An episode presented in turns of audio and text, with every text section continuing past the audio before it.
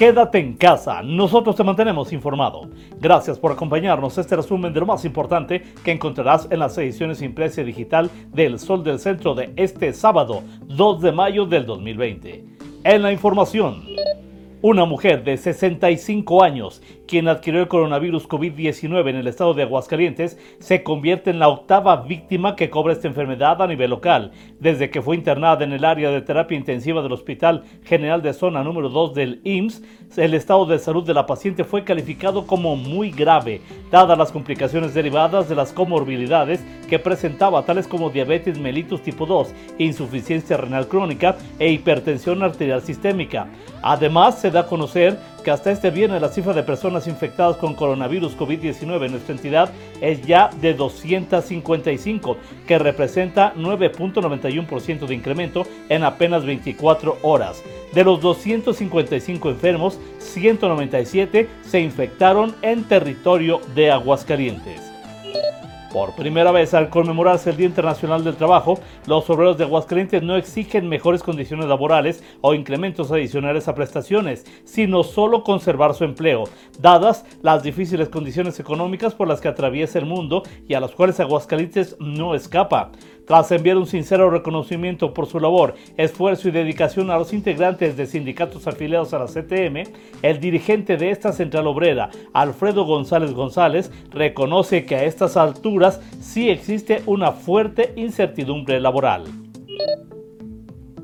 El gobernador Martín Orozco Sandoval sostuvo una reunión virtual con la Corsun de Estados Unidos en Guadalajara, Robin Matthewman, con quien abordó temas prioritarios para la agenda de ambos países, con el objetivo de establecer estrategias binacionales y reactivar las economías. Orozco Sandoval reactivó y destacó la importancia que tiene la industria automotriz como principal bastión económico de la entidad y la región, por lo que de considerarse como actividad esencial ante la actual pandemia por COVID-19 podrían haber beneficios principalmente económicos para todo México y Estados Unidos, especialmente para Aguascalientes.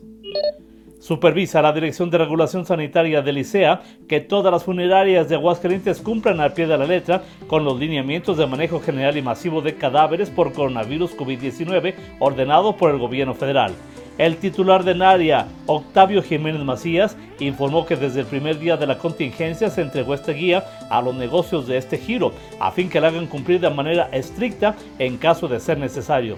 Explicó que los lineamientos indican claramente el tratamiento del cadáver que se le debe dar en la unidad de salud donde se encuentre, el traslado mortuorio, los estudios post-mortem y el tipo de atención en la morgue, así como el féretro y destino final y empresarios locales pertenecientes al Consejo Coordinador Empresarial advierten la cercanía de un abierto retroceso en la vida democrática del país al estar en riesgo la división de poderes federales. Lo anterior al ponerse en riesgo la facultad del Congreso de la Unión de mantener para sí la facultad constitucional de discutir y autorizar el presupuesto de egresos y las pretendidas modificaciones posteriores.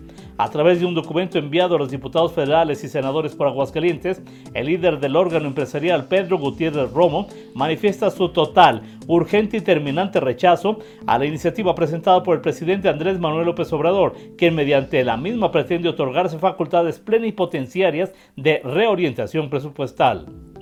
En información policíaca, un fuerte accidente vial se suscitó en la avenida Aguascalientes a la altura de la calle Pasos del Bosque entre las calles Paulino N. Martí y Constitución en el fraccionamiento Villa Teresa, donde un ciclista fue brutalmente arrollado por el conductor de un vehículo que cobardemente se dio a la fuga y dejó a su suerte a la víctima que falleció en el lugar. Al llegar al sitio, los uniformados localizaron a un hombre de entre 30 y 35 años, originario de Luis Moya, Zacatecas, quien se desplazaba a bordo de una bicicleta y se encontraba tendido sobre el asfalto y ya sin ningún signo vital.